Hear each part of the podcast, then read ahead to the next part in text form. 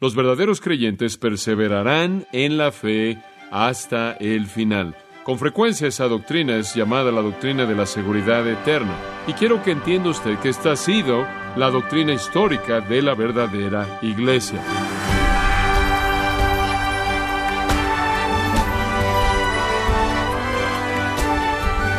Gracias por acompañarnos en Gracia a vosotros. La serie por iniciar es uno de los estudios más populares que John ha predicado, recordándole que estamos celebrando 50 años del ministerio de John MacArthur. ¿Ha dudado alguna vez de su salvación? Hoy John le muestra que lo que usted cree acerca de la salvación tiene consecuencias importantes.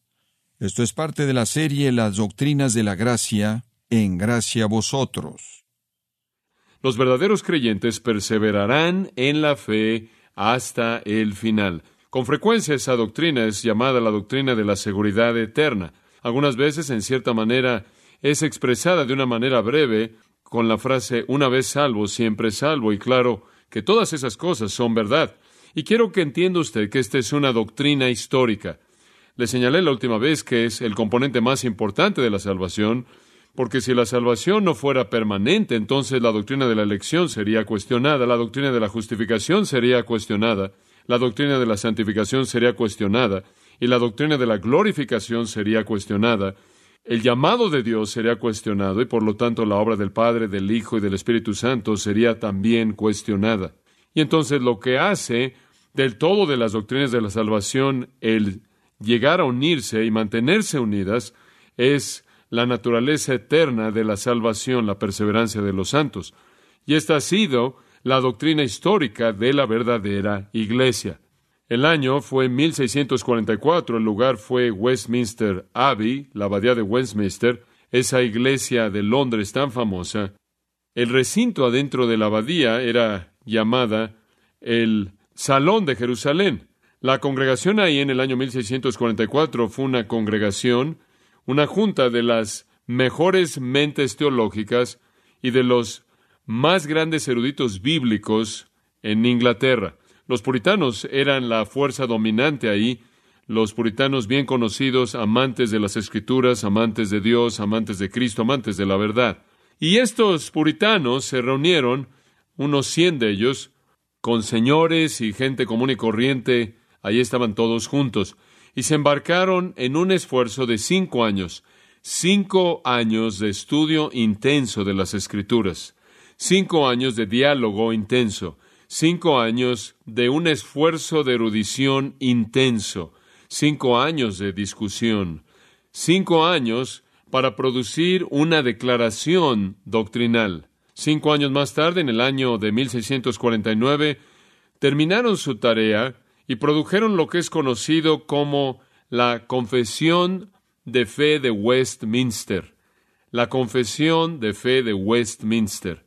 Puritanos bien conocidos como Thomas Goodwin, James Osher, J. Lightfoot, Samuel Rutherford, Jeremías Burroughs y el presidente del grupo, el que guió el grupo, un hombre llamado Twisse, T-W-I-S-S-E, laboraron durante estos cinco años para producir lo que ha llegado a ser el credo cristiano más importante, conocido como la Confesión de Fe de Westminster. En ese credo, entre otras cosas, hay una declaración acerca de la seguridad de la salvación, acerca del hecho de que la salvación es eterna. Esto ellos estaban convencidos que era lo que la Biblia enseñaba. No lo llamaron la seguridad de la salvación, de hecho la llamaron la perseverancia y la nombraron de manera correcta. En la confesión de Westminster de fe hay una declaración breve y no ambigua. La confesión dice esto, y cito, Aquellos a quienes Dios ha aceptado en su Hijo amado, llamado de manera eficaz y santificado por su Espíritu, no pueden de manera total ni final caer de un estado de gracia, sino que ciertamente perseverarán hasta el final en ese estado y serán salvados eternamente. Fin de la cita. Esa es la declaración expresada de manera precisa y resumida esa declaración que expresa lo que la Biblia enseña acerca de la perseverancia de los santos en la confesión de Westminster. Y francamente esa declaración no necesita ser mejorada, no necesita ser alterada. Así como se expresó, expresa de manera precisa lo que la Biblia enseña. Cualquier persona que ha sido aceptada en el Hijo amado de Dios, llamado de manera eficaz a la salvación y santificado por el Espíritu, no puede de manera total ni final apartarse o caer de ese estado de gracia, sino que ciertamente perseverará en ese estado de gracia hasta el final y será salvado eternamente. Esto, claro, es apoyado por muchas, muchas escrituras. No es como si tuvieran que haber buscado por mucho tiempo para encontrar pasajes de las escrituras. Esta fue una de las cosas en las que estuvieron involucrados, aclarando a lo largo de esos cinco años. Pero pasajes, por ejemplo, como Juan 5:24, de cierto, de cierto os digo que el que oye mi palabra y cree en el que me envió, tiene vida eterna y no vendrá a condenación, sino que ha pasado de muerte a vida. Juan 3, 16 y 18. Porque de tal manera amó Dios al mundo que dio a su Hijo unigénito, para que todo aquel que en él cree no se pierda, sino tenga vida eterna. El que en él cree no es condenado o es juzgado. Otros pasajes que quizás no son también conocidos, Juan 6:37, Todo lo que el Padre me da vendrá a mí, y el que a mí viene, ciertamente no le echaré fuera, porque yo he descendido del cielo no para hacer mi propia voluntad, sino la voluntad del que me envió, y esta es la voluntad del que me envió, que de todo lo que Él me ha dado, yo no pierda nada, sino que lo resucite en el día postrero. Esta es la voluntad de mi Padre, que todo el que vea al Hijo y cree en Él tenga vida eterna, y yo mismo lo resucitaré en el día postrero. Ahí está ese texto monumental en el cual vemos que nadie se pierde ahí en las grietas en el proceso de la salvación. A quien el Padre escoge, Él atrae, a quien Él atrae, Él atrae a Cristo, y todo aquel que es atraído a Cristo viene, y cuando Él viene, Cristo lo recibe, lo guarda y lo resucita en el día postrero. Lo mismo es expresado de otra manera por parte de Jesús en Juan capítulo 10, versículos 27 al 29. Mis ovejas oyen mi voz y yo las conozco y me siguen y yo les doy vida eterna, y nunca perecerán, y nadie las arrebatará de mi mano. Mi Padre que me las dio es mayor que todos, y nadie puede arrebatarlas de la mano de mi Padre. Yo y el Padre uno somos, indicando la seguridad del creyente. Él sabe quiénes somos, Él nos guarda en su mano, el Padre nos guarda en su mano y nadie nos puede sacar. Muchas otras escrituras son dignas de nuestra atención. Pienso en Juan 4:14, todo aquel que bebe del agua que yo le daré nunca tendrá sed, pero el agua que yo le daré se convertirá en él una fuente, un manantial de agua que lleva la vida eterna. Una vez que el manantial es abierto, nunca se seca. Es un manantial de vida eterna. En 1 Corintios capítulo 1 leemos que aquellos que están en Cristo, versículo 8, 1 Corintios 1, son confirmados hasta el fin, irreprensibles en el día de nuestro Señor Jesucristo. Somos confirmados hasta el fin, encontrados irreprensibles, hallados irreprensibles en el final. Bueno, ¿y qué pasa si pecamos? Bueno, pecamos, pero nuestros pecados, habiendo sido cubiertos por Cristo, nos dejan irreprensibles. Y el versículo 9, tan importante, Dios es fiel, a través de quien fuisteis llamados a la comunión con su Hijo Jesucristo nuestro Señor. Dios es fiel quien les llamó para confirmarlos hasta el final y llevarlos hasta ser irreprensibles y los llevó a ser irreprensibles a su presencia eterna. Y de nuevo, 1 Tesalonicenses 5, 23 y 24. Ahora el Dios de paz mismo os santifique por completo, y todo vuestro espíritu, alma y cuerpo sean guardados completos, irreprensibles, hasta la venida de nuestro Señor Jesucristo. Esa es la firme afirmación de que el Dios que nos santificó nos preservará completos, intactos, irreprensibles de nuevo en la venida de nuestro Señor Jesucristo. El siguiente versículo, el versículo 24, dice, Fiel es el que os llama, el cual también lo hará. Él fue fiel en llamarlo usted a la salvación y Él será fiel en preservarlo hasta que esa salvación sea completada.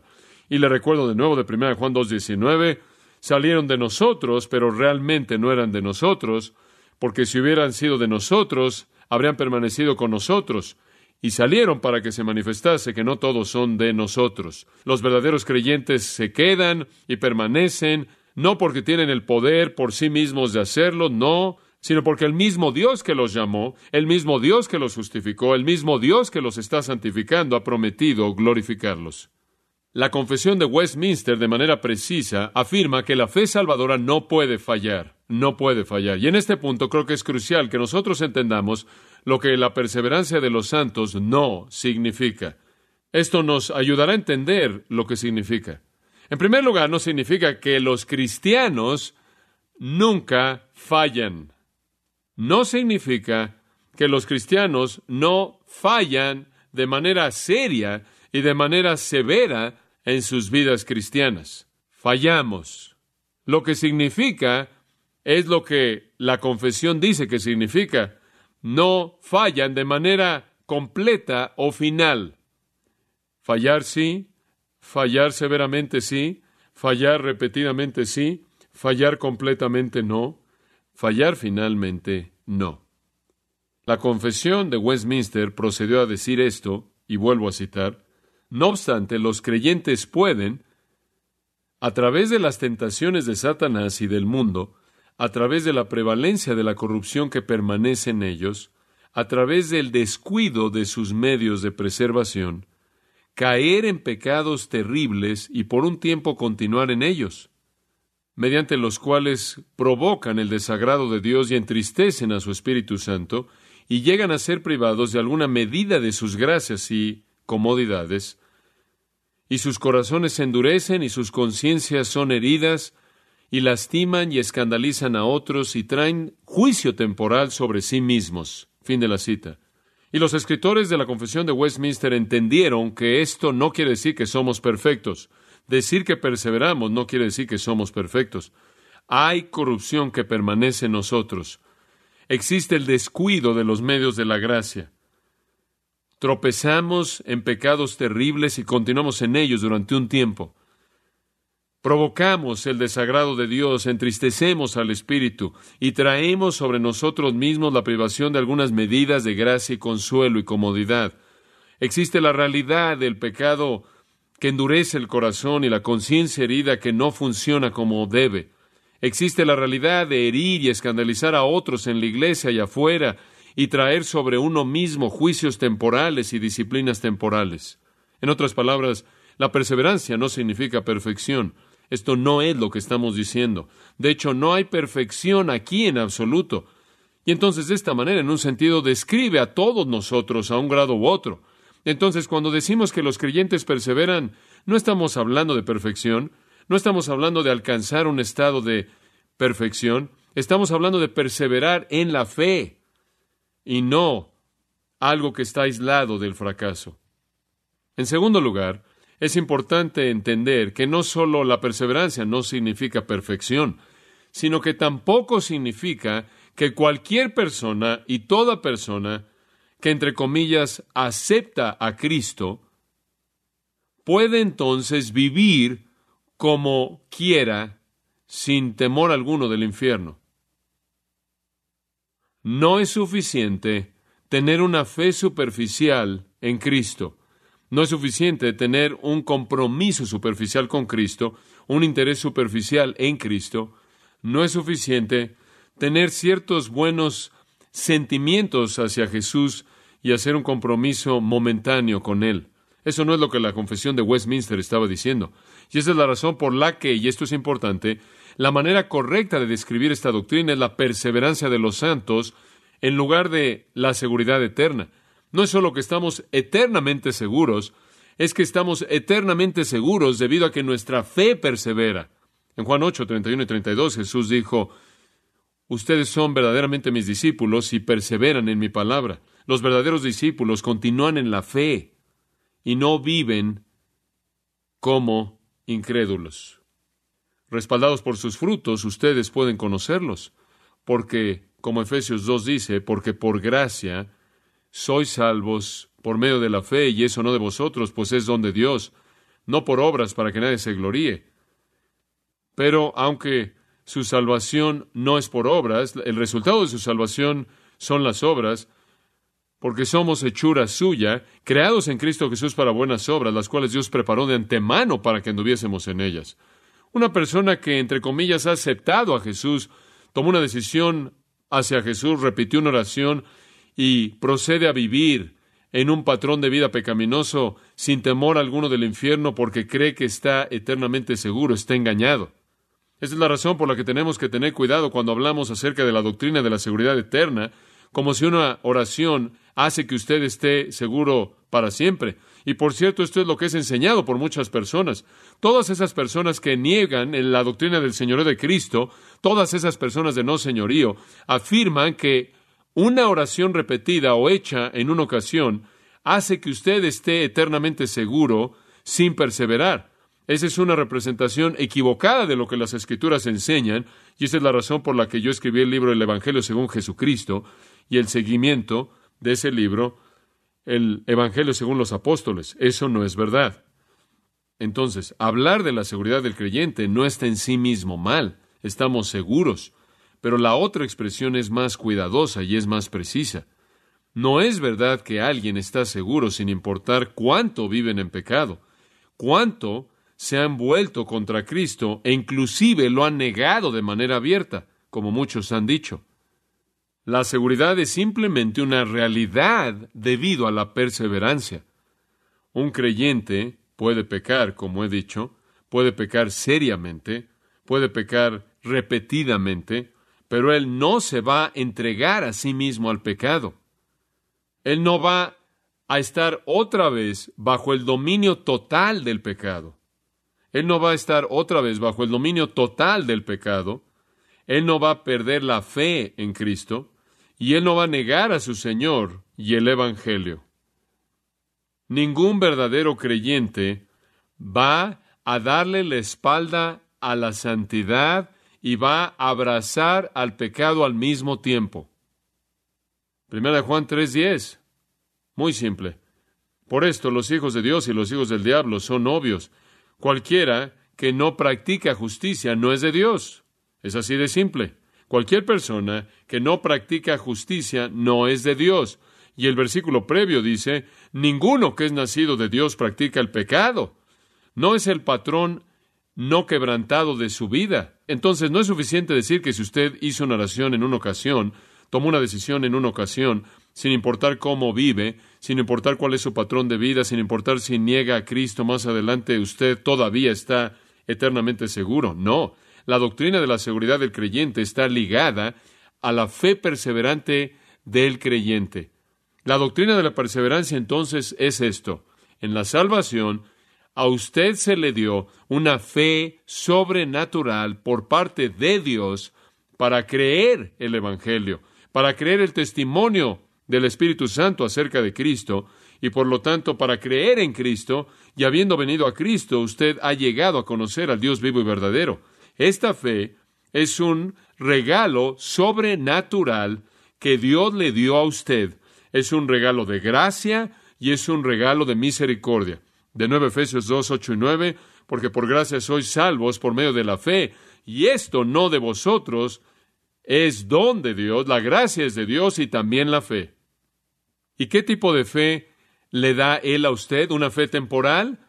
Si la fe salvadora es un regalo de Dios, entonces, ¿qué tipo de regalo Dios le da a usted? Él no le va a dar un regalo de fe temporal. Y si su salvación depende de una fe humana, le prometo que va a morir. Esa es la razón por la que Jesús dijo, el que perseverare hasta el fin, él mismo será salvo. Usted puede identificar a los salvos, usted puede saber quiénes son los que van a entrar a la salvación plena en la siguiente vida.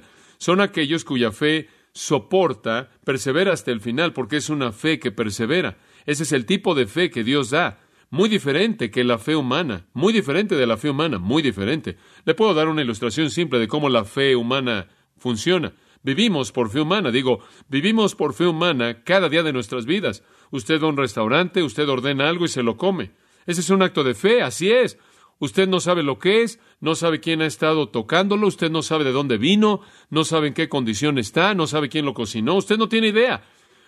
Le sirven a usted algo en un vaso y se lo toma. Le dicen lo que es, pero usted no sabe lo que es. Ese es un acto de fe.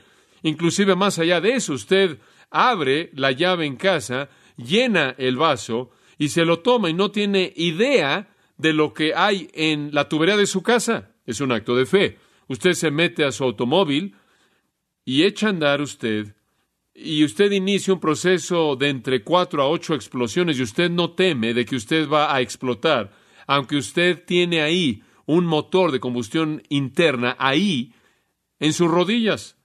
Y usted va ahí por la autopista a 120 kilómetros por hora a toda velocidad, sin esperar en ningún momento que venga un tráiler y venga en la dirección opuesta a usted en el mismo carril que va usted. Es un acto de fe. Usted va al doctor y usted dice, doctor, duérmame y ábrame y sáqueme lo que quiera.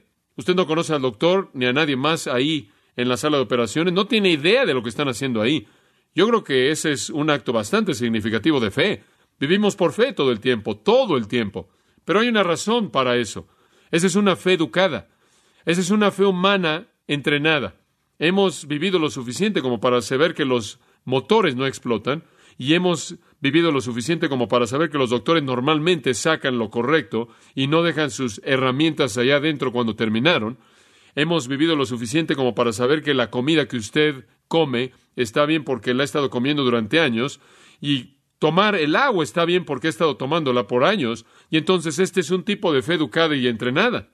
Pero cuando hablamos de creer en Jesucristo, usted literalmente tiene que negarse a sí mismo, abandonarse de manera total y entregarse a alguien a quien usted nunca ha visto y nunca ha experimentado y no puede conocer o experimentar hasta que llegue a ese abandono completo, a ese abandono total. Eso demanda una fe que va más allá de la fe humana normal. Eso demanda una fe que es un regalo de Dios, una fe sobrenatural.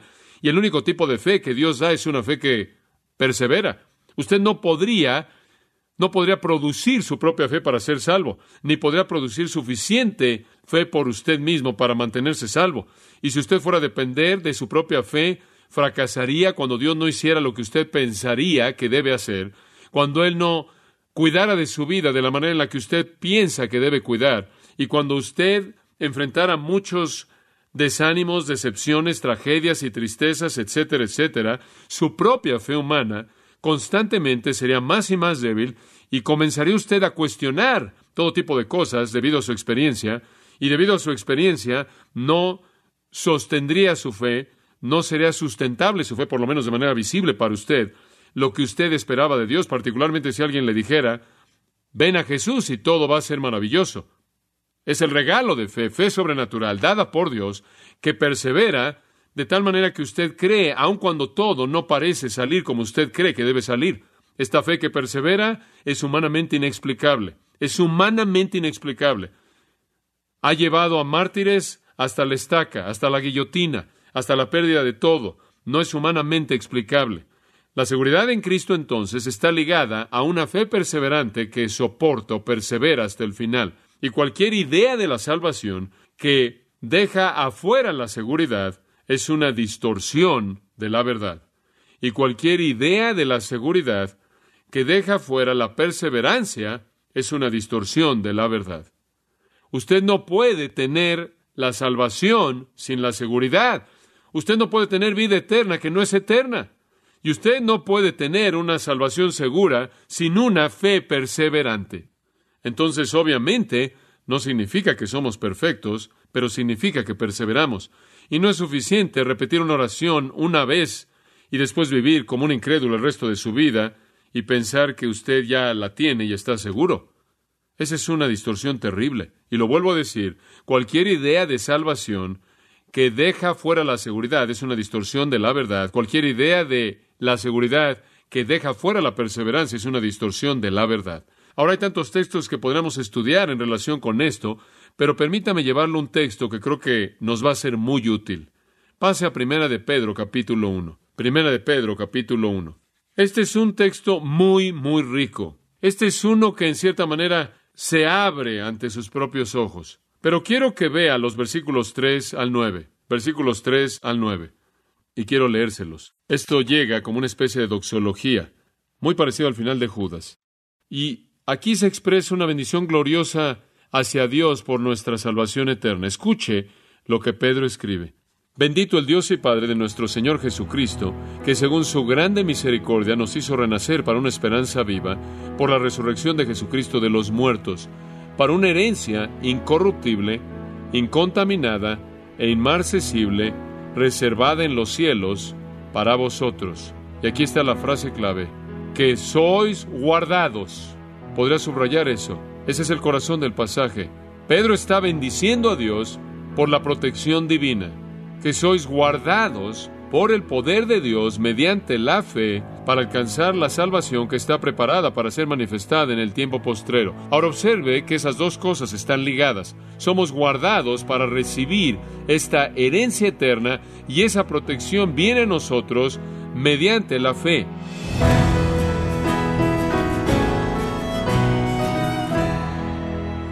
John MacArthur nos alentó con la realidad de que a pesar de las dudas y vacilaciones producidas por el pecado, nuestra salvación está firme en Cristo. Parte de la serie Las Doctrinas de la Gracia, y quiero recordarle que tenemos a su disposición el libro La Verdad sobre la Gracia, en donde John nos enseña que precisamente la gracia es la base de la interacción de la humanidad con Dios. Puede adquirirlo en nuestra página en gracia.org o en su librería cristiana más cercana. Y también le quiero recordar que puede descargar todos los sermones de esta serie Las Doctrinas de la Gracia, así como todos aquellos que he escuchado en días, semanas o meses anteriores en gracia.org.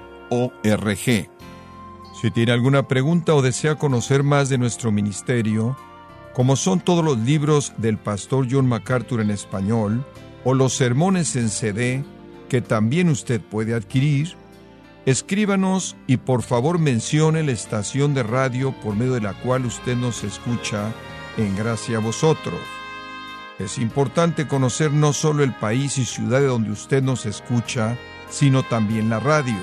Para quienes contactan nuestro ministerio por primera vez, pueden solicitar una copia del mensaje de promoción sin costo alguno, un mensaje por oyente únicamente. Si usted vive en los Estados Unidos o Puerto Rico, escríbanos a Gracia Vosotros, P.O. Box 4000, Panorama City, California 91412.